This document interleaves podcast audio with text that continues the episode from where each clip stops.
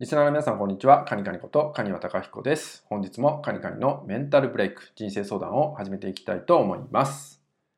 え今回はですね、集中力が続かない時って話をね、していきたいと思います。まあ、特に今、えテレワークとかね、まあ、家の中でもね、仕事ができるっていったような、まあ、時代になってきたりとか、まあ、そうせざるを得ない状況だったりとかっていうのもあると思うんですよね。で、そんな時に、どうしてもこう自分のね、家、いわゆるホームグラウンドみたいなとこだと、集中ができなかったりとか、ね、そういうことが起きてしまったりするんですよね。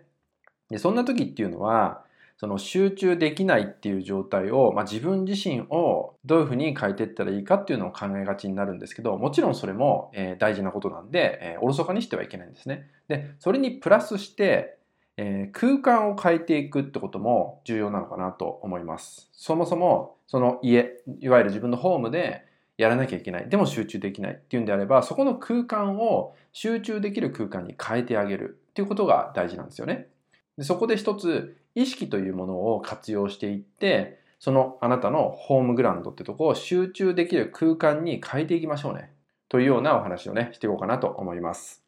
えっと、まず集中力が続かないときは、足を動かして外に出てみましょうってことです。で、そこでどんなところに足を運んだらいいかっていうと、まあなた自身がエネルギーが高くなる場所なんですね。ま例えばエネルギーが高い場所に行くとか、心が落ち着く場所、すっきりする場所に行くとか、まあとは、えー業績を上げている方と会いに行くとかね、えーそういう活力がある、まあ、職場とかそういうとこに見学に行くとかもそうだし、まあ、そういう場所をピックアップして行ってみる。まあ、あとはセミナーとかでもいいし、あとライブとかコンサート会場とかでもいいんですけど、そういうところに、えー足を運んでみるってことです。まあ、ちょっとイメージしていただくと、まあ、そのようなエネルギーの高い場所に行くと、自分自身のエネルギー状態も上がってくることがイメージできると思います。まあ、よく聞くのが、セミナー行って、その帰りってすごくやる気が上がっているみたいな感じ。で、そういう状態をまず作るってことです。で、その高まったエネルギー状態のまま、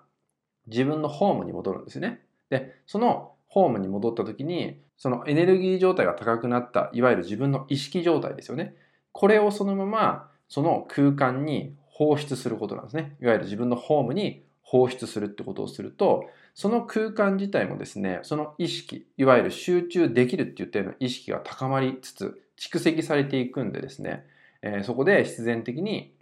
集中できる空間ともなってくるんで、まずはですね、あなた自身が、えエネルギー高い状態になる、そしてお家に帰ってみるっていうことをやってあげることによって、その空間での作業効率高まったりとかもしてきますし、えーだらだらと過ごさなくもなってくるんで、なるべくね、集中力が続かないなって感じてるときは、まず足を動かして、そのようにね、エネルギーの高い場所にまず行ってみる。そしてそのままの状態を持ち帰ってくるってことを、ぜひやっていただけたらと思います。